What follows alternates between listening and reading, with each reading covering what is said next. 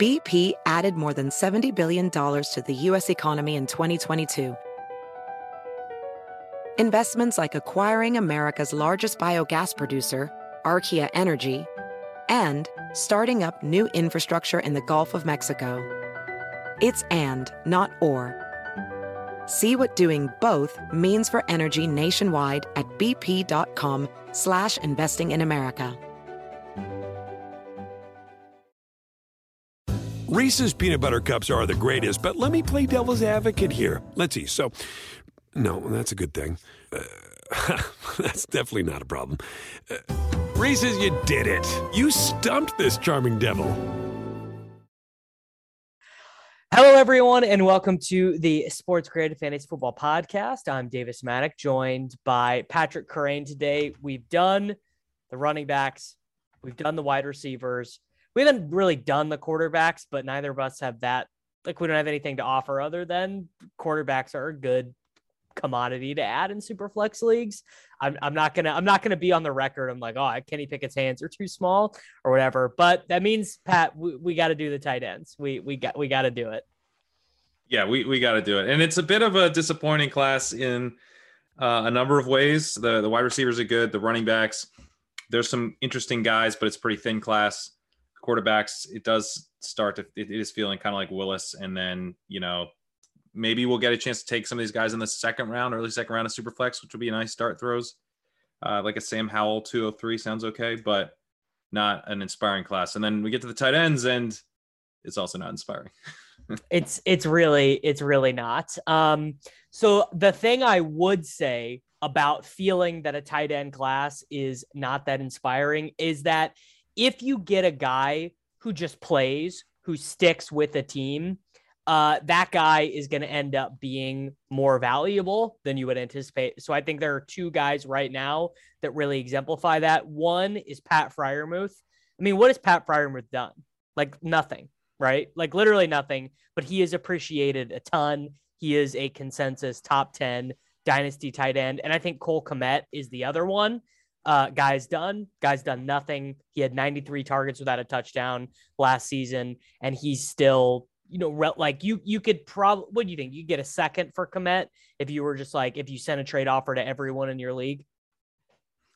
Probably, yeah. But he in Superflex tight end premium, he cost a he cost a second in the first place, uh, you, like a late second. But yeah, you're probably making a slight profit on Kmet, even though he's done basically nothing. Yeah. So and and and if one of these guys can can Cole or or Albert O, right? Albert O, nothing nothing but profit from where he was oh, drafted. Yeah. Big profit uh, on Albert O. Yeah, big big profit on Albert O. So the names, I think there are uh, really, I think there's two names you need to know, and then there are are three other guys who I think are interesting.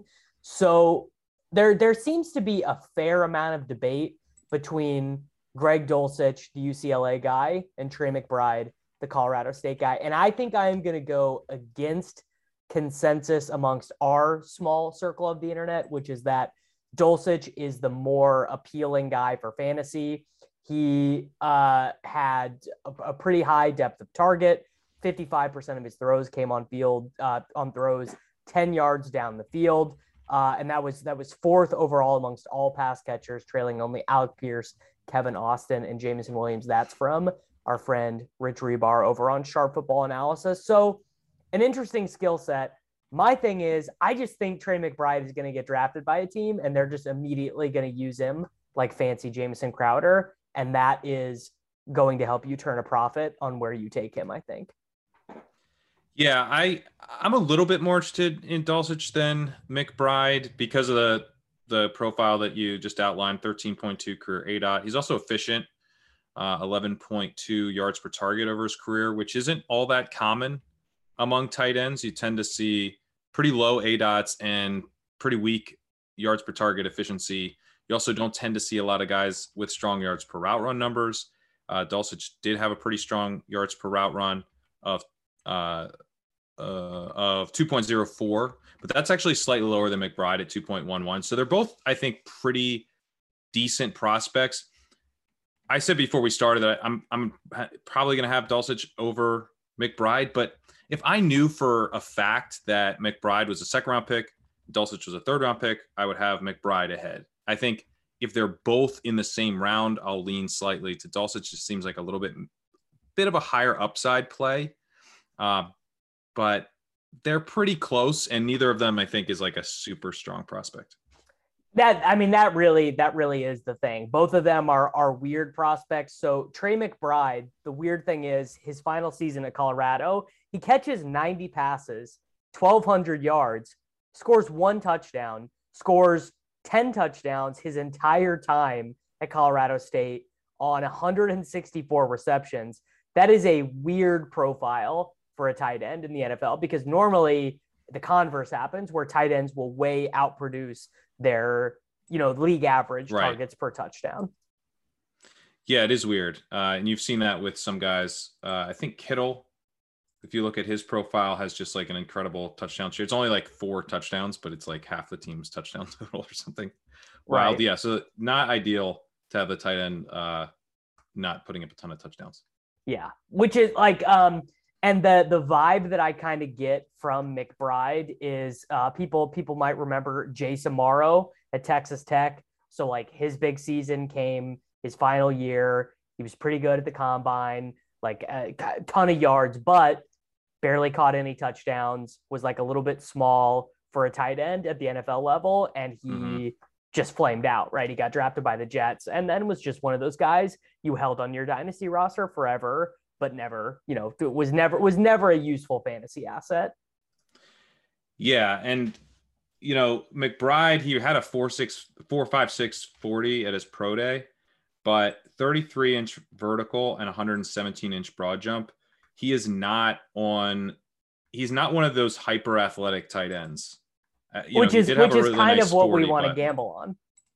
Right, like the guys who really like crushed everything that I have, uh, which is only going back through 2017. But the guys that I have, uh, Noah Fant, he had uh, a four five at the combine, 39 and 39 and a half inch vertical, 127 inch broad jump. Evan Engram, 442, 36 and 124. Mike Gesicki, 454, 41 and a half inch vert, 129 inch broad jump. And George Kittle, 452, 35 inch vert, 132 inch broad jump. Those guys crushed it. McBride isn't in that league. So uh one, I don't know how much the the four, five, six is going to help his. I mean, it certainly won't hurt, but does that mean he's a second round pick now, or you know, it's at his pro day, didn't have great jumps. Is he still going to be like a third round guy, which I think matters? Well, it definitely, it definitely does matter. I mean, the way that grinding the mocks has it right now, expected draft position of 56 for Trey McBride. So that's like back end of the 2nd mm-hmm. round, mid mid to late second round. The thing is it, that I have heard consistently on Trey McBride, and this is, I mean, this is mostly fans of the team telling me this, but is that the Jets really want Trey McBride. That they, and, and I guess it kind of makes sense if you look at the way they used uh, Tyler Kroft and they had another guy who's just slow and and bumbling. I can't even remember who it is. Um, but I mean, I makes, drafted him and now I'm forgetting his name. But yeah, yeah, it, it, it makes sense. You know, uh, soft hands, whatever, a guy for Jack for for Zach Wilson to check down to or whatever, just throw those quick little uh, like the the six yeah. yard hitch routes or whatever. Like I I get it, and you know clearly I think that the the Jets are one of those teams that is not going to get it done in free agency. Like they're like like we just you you probably blurred this up. Like teams are not wanting to come to the Jets, so they do need to kind of build the infrastructure for Zach Wilson to be successful through the draft, and having a good receiving tight end would do that. And so they pick at 38 in the second round, and I think uh, with a draft capital of 38, that would be yeah. a pretty interesting spot for him. With draft capital of 38, he'd be my 10 and one in the class, and I think he'd be worth like a second round rookie pick. Yeah. So he went. Uh, so I'm I'm in this uh, I'm in this league with a lot of industry people, and we do our draft before the NFL draft. And he went in the first round, and uh, I believe Scott Barrett and TJ Calkin they did they they traded up to take him. So they well, it, I guess it's a it's a little bit of a misnomer because they had four picks in a row from 111 to the 202 and they took him at the 201 ahead of Jahan, uh, but he went ahead of Kenny Pickett, went ahead of Desmond Ridder, went ahead of Corral, went ahead of Sam Howell. And I, I have a feeling that you would Yeah. prefer any of those guys. Give me any of the quarterbacks over McBride. I just don't think he's like a real big swing for the fences. I mean, I guess technically like any tight end can turn into a star because we're so bad at projecting which Right. ones will actually turn star, but any given tight end has such a low percentage of being that guy that I just much rather bet on a quarterback where like Drew Lock was worth a lot at the peak of his value. Like Drew Right. Lock was Yeah, like a yeah. seventh round startup pick when he looked like, oh, maybe he'll win. Maybe they'll commit to him as the starter or whatever. Like he's going to get his shot. Like I know that probably all these quarterbacks aren't going to be long term successes. Like the odds are against all of them individually. But I mean, even if they aren't, like they'll probably be worth a lot more than Trey McBride will ever be worth. Uh, yeah, I would take all the quarterbacks It's ahead of him. it's it well the reason why you want Trey McBride is 80% of the time he becomes Blake Jarwin and he's useless and out of the league and you can never trade him for anything. But the five to 10% of him being a top 10 tight end in fantasy, even for a season, is uh it's massive, right? Like I, like Kenny Pickett will probably never be a top 10 player at his position, right? But he'll just very he's very unlikely to do that. Um but but yeah, I mean an elite fantasy tight end, it's like that's the that's the the the king or the the queen. what, Uh, there's a chess Yeah, it is. made here. It is, but I generally think that you're better off finding guys who are like about to maybe be that guy, like a Dallas Goedert, for example. I'd rather, if you're going to like, if you don't want to pay the full sticker price for an already elite tight end, I'd still rather go for someone who's like flashed elite efficiency, is clearly an important part of their team's offense. Uh, I would rather also get a guy who's like a little bit more established since tight ends take so long to even flash anything. Right. So- that that and then- that's that's actually a great strategy point, which is that even if you drafted the next Travis Kelce or whatever, or the next George Kittle, it might take him three years to even Yeah, you won't. You're not going to know. get there. like, yeah. Yeah. Uh, right. And the other thing is that, you know, this is this was an FFPC league, uh, which has like I would say the, like the least value of wide receivers of basically any dynasty league you'll ever be in. But like I did before last season, I traded away Tua for Stefon Diggs straight up. So like I don't like the fact that you could get that done in any league, you know, it's just like, yes, Right. Pickett will never be worth a ton uh relative to like Mahomes, but he's still going to be worth a ton Relative, to, the like league. what relative to the league if he's if he's got a starting job. I Which mean, he we- probably will in entering 2023. most most recent thing that I read, I saw this morning that people are starting to think that Pickett is going to the Panthers at six. That's the new. Yes. That's the new rumor. Yeah, and I'm gonna have to have Pickett. I haven't released my quarterback ranks yet. Um, I think maybe partly because if I'd released them three weeks ago or whatever, I wouldn't have had Pickett number two, and it's taking me like this long to to like go through the. You would add you would add Corral too. Yeah, I'd probably have Corral too. I mean, honestly, I think that it, Willis is like a very strong pick in superflex leagues. I think, and then I just want the guys who are going to get a shot at jobs after that. Like, I don't see a ton of difference between Corral and Howell and Ridder. I would have them ranked Howell, Corral, and Ridder if like they all were going to get drafted mid first round because I I, kinda mean, like the- Howell the math- fantasy, but The math doesn't work out. Like one or two of them are going to have to drop because there are not that many Yeah. teams who are in a spot to take a quarterback. and I think Howell's probably he seems like the least buzz. So he he's starting Yeah. to feel more like a mid second round pick to me. Corral seems like a pretty good candidate to be the guy like a team trades back in to draft at the end of the first round if he doesn't get drafted in like you know that Steelers spot or something. Um and then Ridder also I think has a pretty strong chance of that too. So I'll probably end up having it like uh Willis Pickett, Corral, Ridder, Howell, but I just I mean, Sam Pickett Sam is so much of it is draft position. Sam Howell's uh expected draft position, if you look at it on grinding the mocks, is like uh it's it, it's like a it's like the Bitcoin chart. It's it's all the way up, and then it's just it's so far down. It's just all the way down. Like now, like now it's to the point. Like at one point he was getting mocked in the top ten picks, and now Yeah. it's like he's like he's well, hopefully he goes in the second round, and then you have Drew Lock basically. Yeah, but I mean, if you have Drew, the, the thing about Howell that I that I like is like if you can get him, if you're a contending team, um, and like I'll just kind of give away my strategy for this uh, this league I'm in that's about to have a, a rookie draft before the draft. Uh, I've won the league the last couple years, and my quarterback situation is starting to get really, really shaky. Uh, but I finally have my draft picks again this year. If I can get Howell, you know, at the at the end of the first round in that league, I think that's pretty. Like I, I feel good about that. Or uh, you know, if I can get Corral or Ridder, sure. But like if you can get Howell even at the late first, I still think like he'll probably turn into something. And then, it, you know, maybe he falls to the late second there, which I, would be delighted to scoop him up. Yeah, and I think you know, I think kind of the problem is is my strategy the last couple years, which is why I actually have Pat Freiermuth and Cole and Cole Kmet on a lot of these teams, is that uh, you know, eh, so Pitts like honest like doesn't count, right? Like Pitts was such a jet, like it's it was such a specific prospect and a specific moment in time. He's a wide receiver. Yeah. He's, yeah.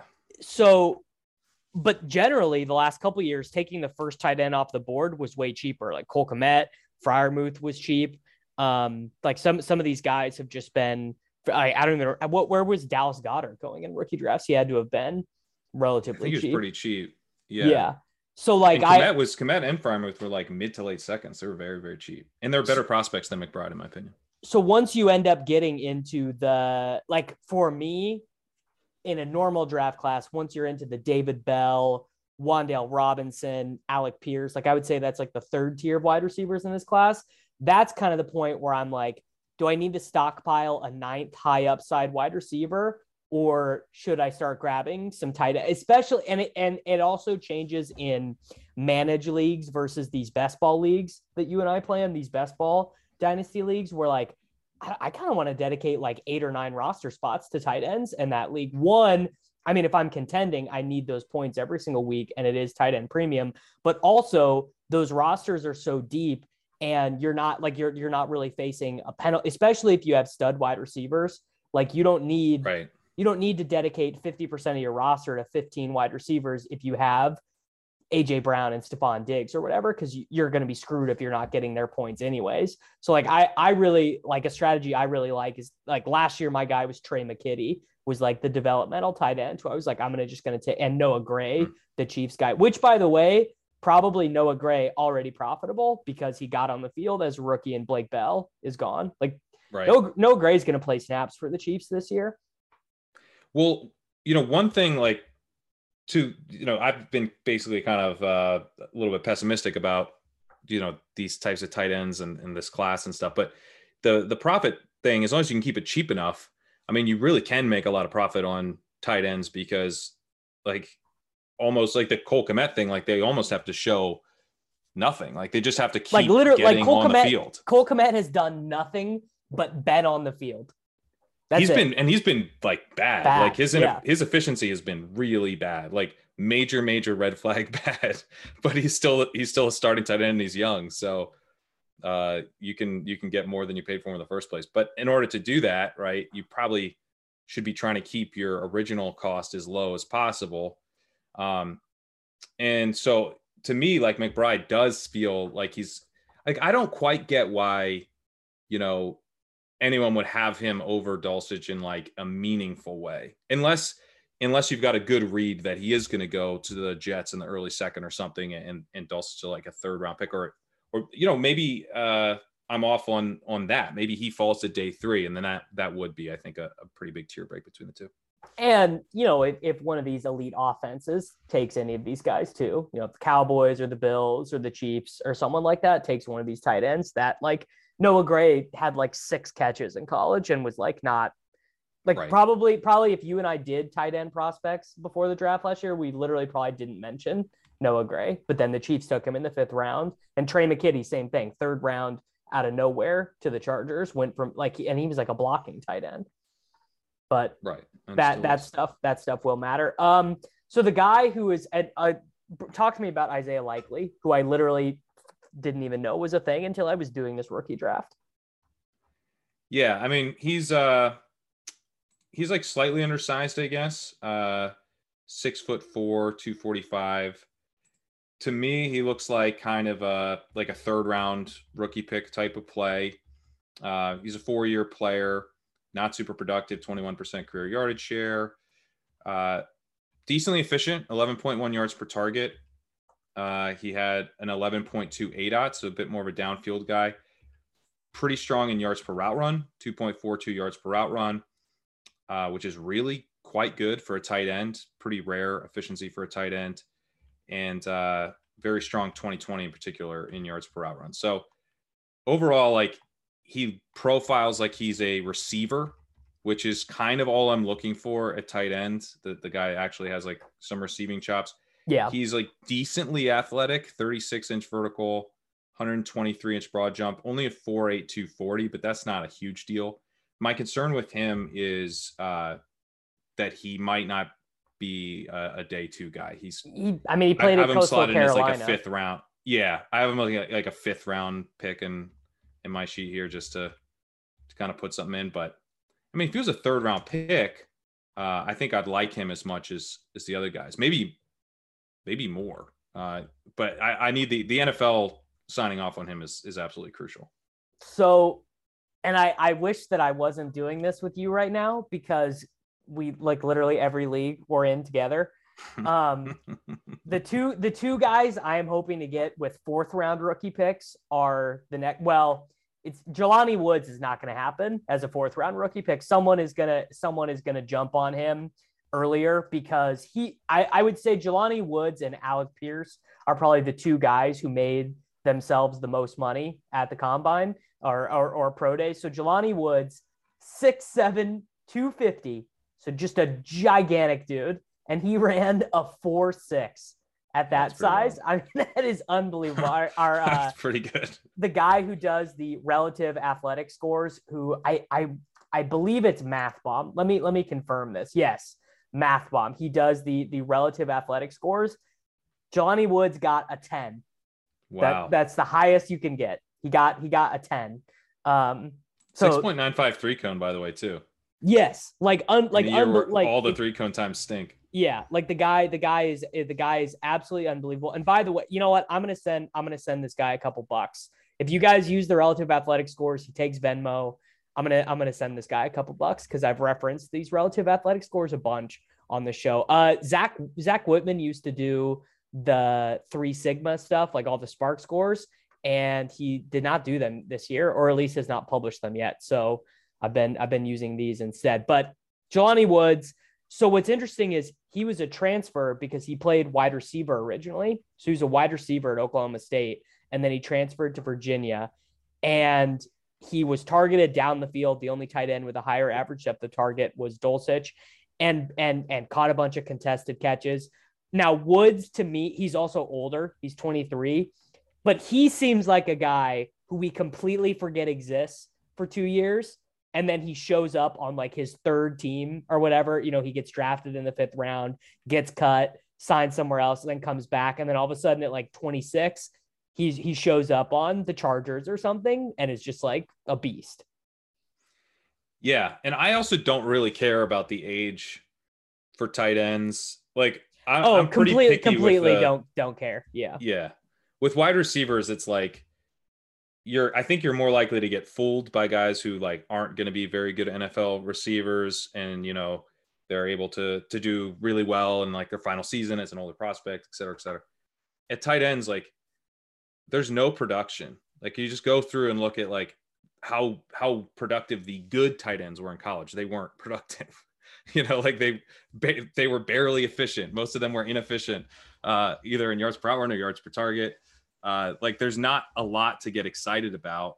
So if you can get excited about anything, um, you know, I, I feel like you don't want to just be uh, penalizing guys for for red flags because basically all these tight ends are littered with red flags.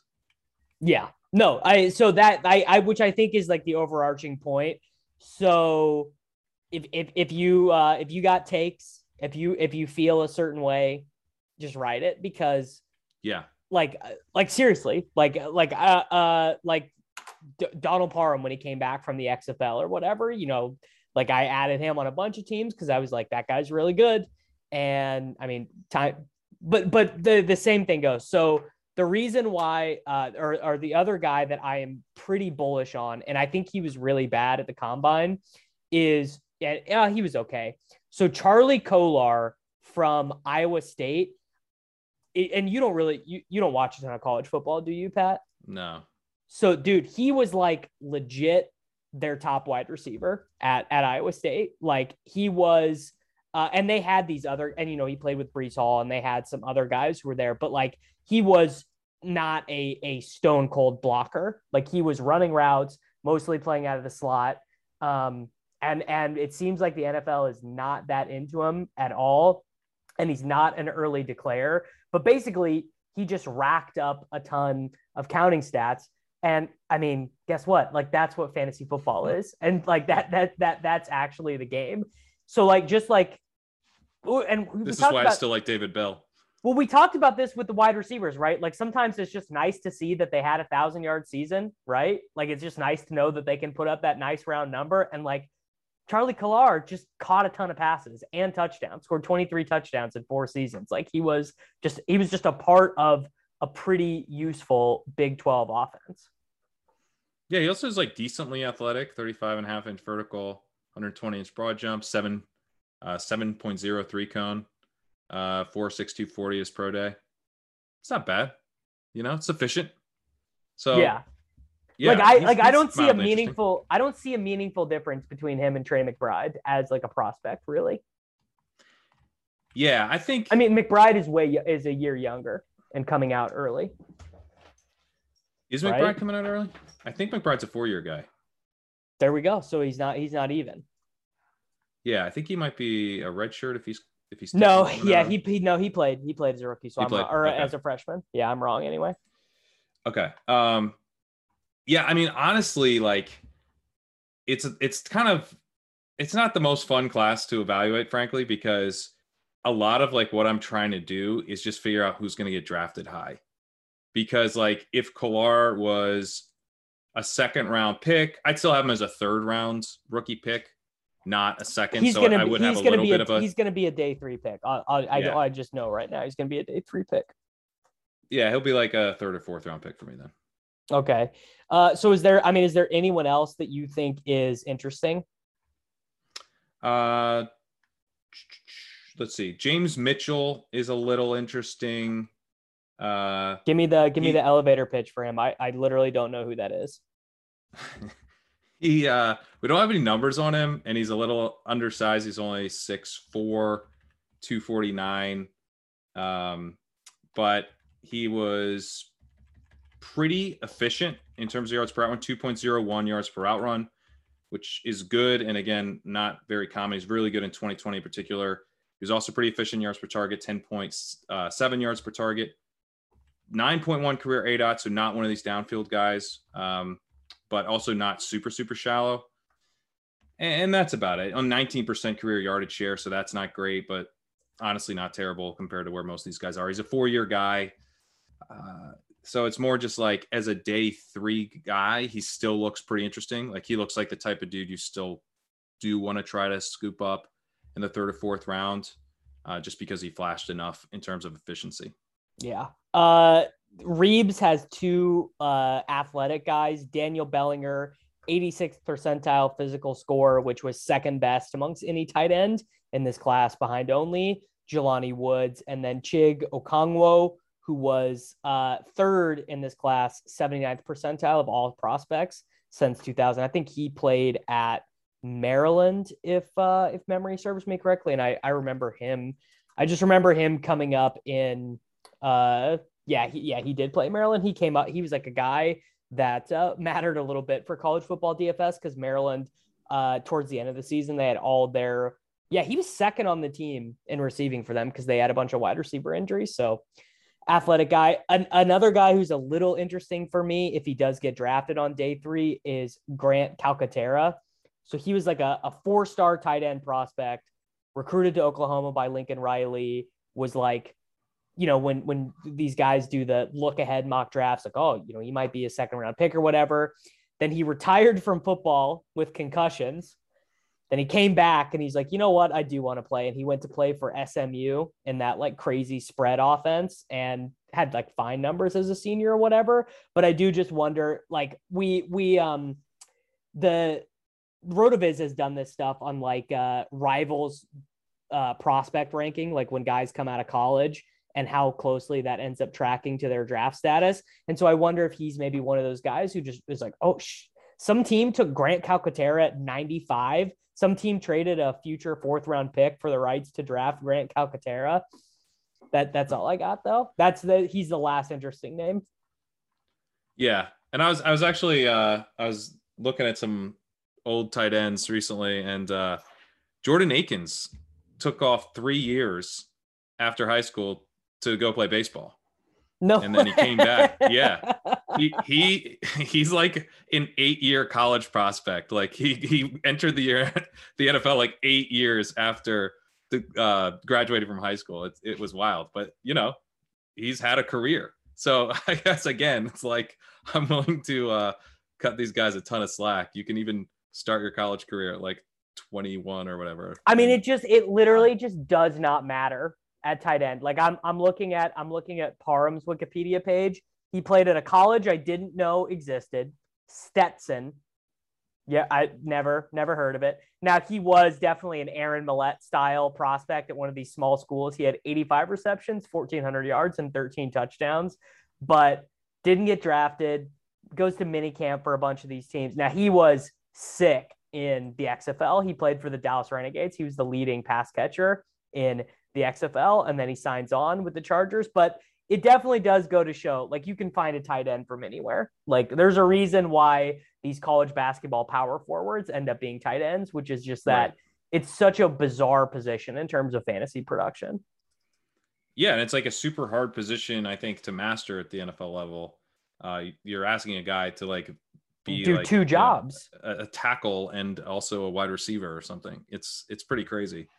Uh, yeah, and I also think like to to that point, we're also very bad at predicting like who's going to actually be good, but not just because like it can come from anywhere, but the guys that like we think are going to be good are bad know, all the time. Are bad all the time, like all the time.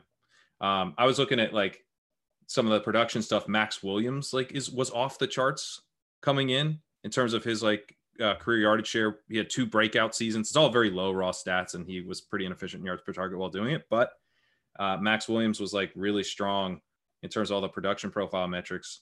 You know, projects is like, oh man, maybe we were, you know, I'm glad I didn't know this when he was coming out because I would have been way too high on Maxx Williams. But it's like, you know, David Njoku, Evan Engram, who kind of like hit for a second.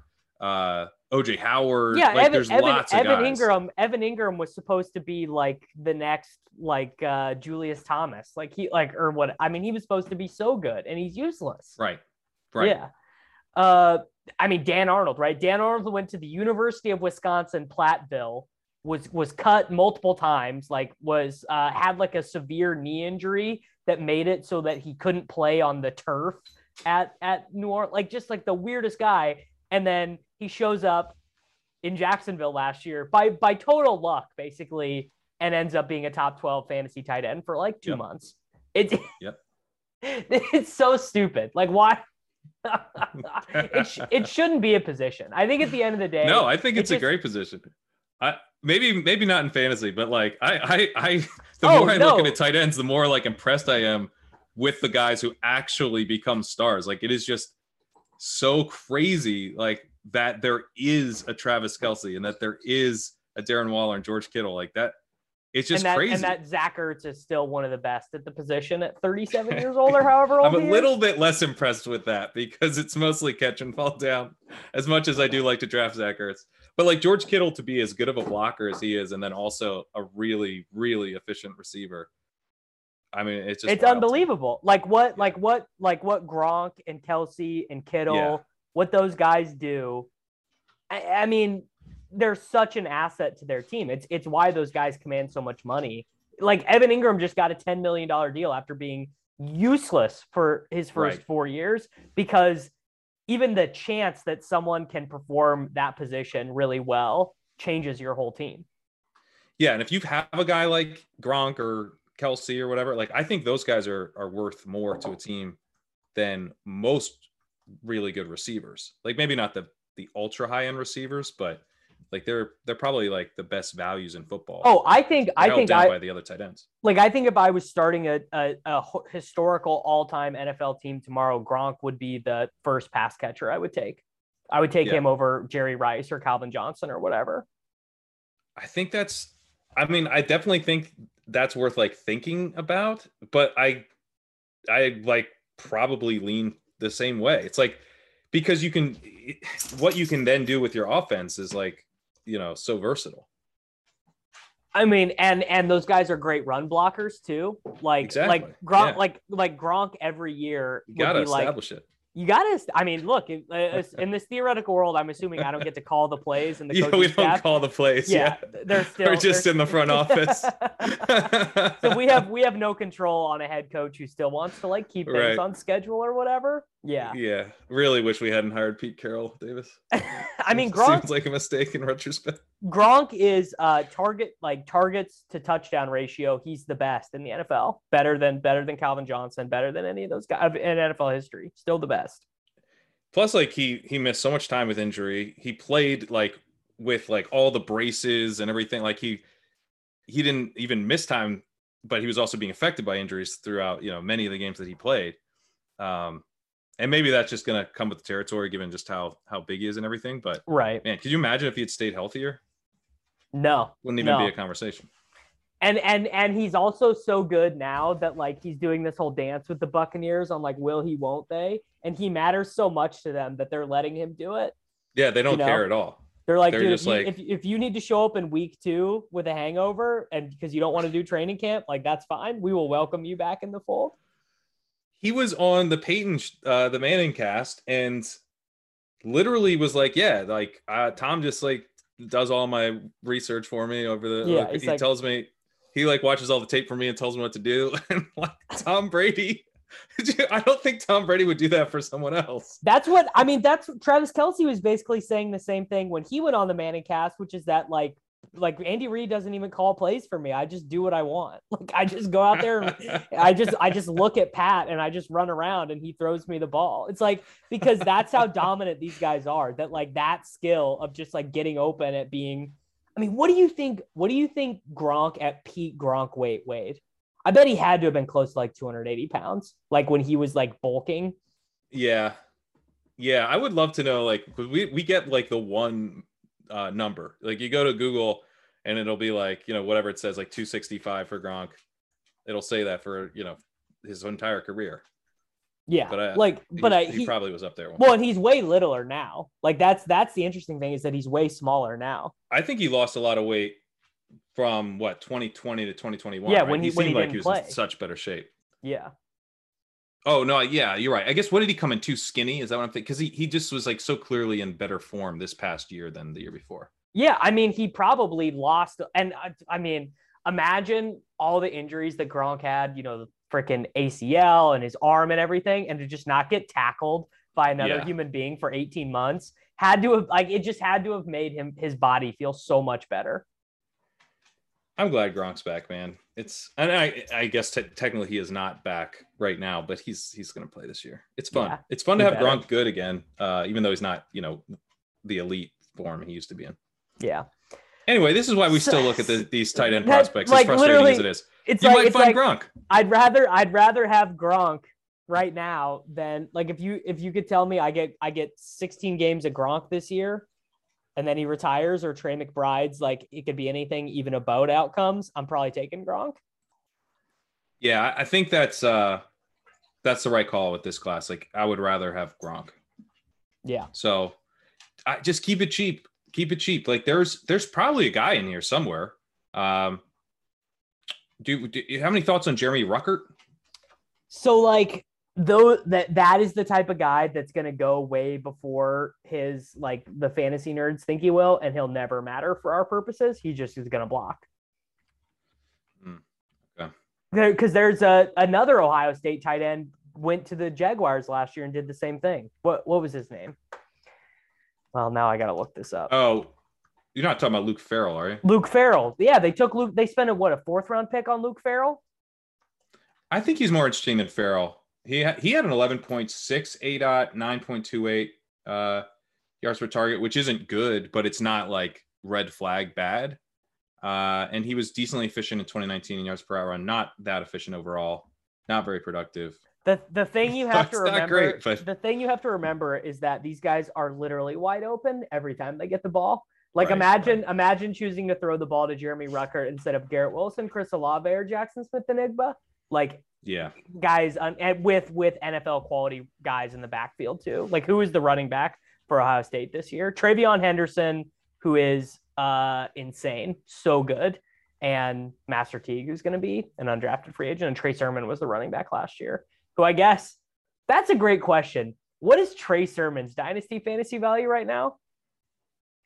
I mean, okay, so I'm still taking him in like what the 16th round or whatever of best ball. So he's got some kind of in like a he's worth like a third round pick in like leagues where that's about it. You probably even need to you probably need to like add something to get a third for Sermon. Where are you at on that? I mean, I would send on some of these tanking teams I have where I have like too many picks. I would send out some thirds for him just because he could be, you know, he could score 150 PPR points this year. Now, obviously, that pick could get nuked if they take Right. If they take they- almost anyone. if they take if they take uh Pierre Strong in the fifth round. Like Exactly. it's, done. It's gone. It's over. Yeah, We'll- we'll- Exactly. he'll be he'll be Joe Williams. We'll never see him again. yeah it only takes pierre strong like it's it's like they're a very low bar uh for what just completely i think in the the leagues i play in that are like 21 uh roster spots i, think he'll hit waiver wires uh in Oh, season oh, he's only valuable in the the 30 man best balls. Yeah. Yeah. When you get to, when you like the FFPC, uh oh the- the- ffpc yeah but yeah there's ones that are a bit bit deeper that are like 21 22 like I like I bet I I like- bet if I went and looked right now at my 16 where, where you have it, it's not 16 in total, but you have to cut down to 16 before the draft. I bet he got cut in a bunch of those. he, he had to get cut in almost all those because i think it's six it's 16 but you also have to keep a kicker and A in kicker, defense kicker in a defense and a and quarterback. a quarterback yeah Yeah. Yeah. So definitely, which which really sucks for Superflex because you can't cut like Teddy Bridgewater and Drew Lock, which is brutal, right or Mitch Trubisky or whatever. It's a weird format. Let's be honest. It's a I weird don't- I format. don't- that I cut down to 16 in a super flex league. I don't love. I I actually hate those cut rules. Like Yeah, it's not. Leone Leone and I are in the 1250 that they run there, and like we were we had we like almost had to cut Labisca. We had to like make a trade to keep roster spots to Yeah. keep Labisca. Yep. Sad days. Yeah, I mean, it's like you know, it's really just uh, it just makes it more competitive, right? Meaning it's hard to gain an advantage, Yeah. which I, which I don't like. However, uh, it does change the the way those leagues value things. So like they're it's much easier to get wide receivers that you like, and uh, you know, running back value and stuff changes in ways that I think can be helpful. So I still Yeah. I play in those, and I don't. I just you know 16 16 is a little a little aggressive. So I traded the 101 for AJ Brown. What do you think of that deal? What kind of league was it? So I mean, it was a super flex. I think. super superflex tight end premium, super deep rosters, but managed league. So you have to you have to set your lineups. Yeah, I, I think that's I like it. Like the I'm pro Willis 101, but I, part I of like the idea. I, I have Dak and Fields and a, Yeah. a bunch of backup like Trubisky, Dalton like types to get me through the quarterback three stuff. Yeah, and, and part of the part of the um appeal of Willis for me is that like he's going to retain value and that you're going to be able to trade. Like you could trade Willis for any wide receiver in the league, even AJ Brown. Even So, AJ like, you might as well yeah. just trade him for AJ Brown now. I guess the only um I think I'd rather have Willis than Fields at this point. Well, at this point, knowing not knowing where he's going or thinking some team's gonna have to trade up for him or thinking he goes at two to the Lions, yeah.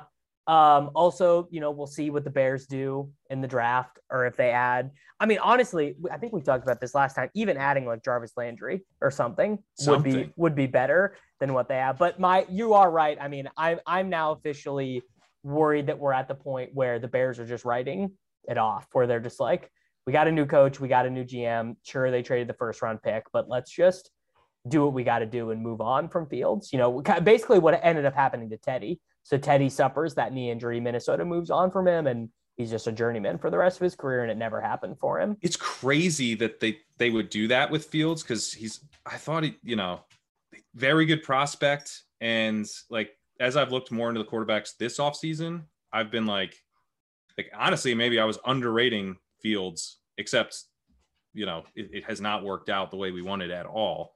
Uh, but it's just like I don't know. At this point, wouldn't you have heard the stuff Something? of like, yeah, like that? Because normally in this type of situation, the coach comes in specifically saying, "I know how to make Fields a star." It's like that was the sales pitch to get the job. To get the job.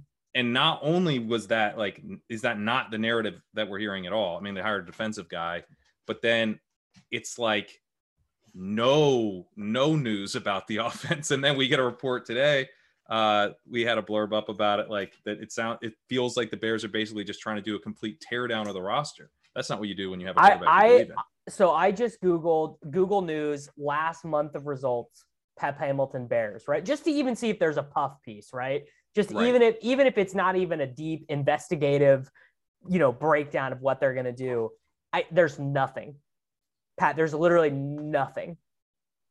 It's so brutal. Like, I, and the other thing is, you know, this is where his slide in the draft really matters, you know, because yeah. you do see teams do this with guys they take in the mid first round. You base they basically never do it with a guy they draft. We'll see if the 49ers uh, end up doing it, but Lance, they basically yeah. never do it uh, with guys they they trade up for or guys they take super high. They always get like way more chances than they should.